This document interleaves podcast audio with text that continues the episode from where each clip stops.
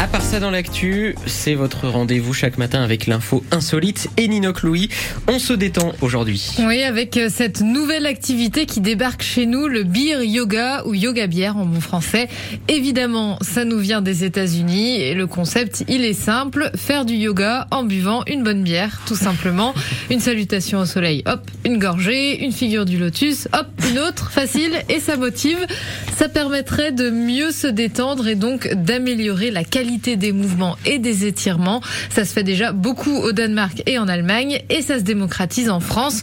Alors on peut faire ça tout seul chez soi, mais plus on est de fous, et eh ben plus on rit.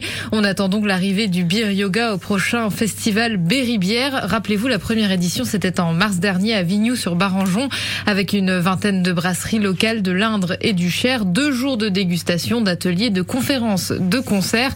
Imaginez un peu la prochaine fois des centaines de berrichons tordus sur des tapis de sol en train de déguster une de nos bonnes bières locales. Ça aurait du panache. On glisse donc l'idée aux organisateurs, hein, si jamais ils nous écoutent ce matin. Et en attendant, on peut s'entraîner, se préparer pour l'épreuve en faisant du yoga bière dans les jolis coins du Berry. Et ça tombe bien, et ben, il fait plutôt beau en ce moment.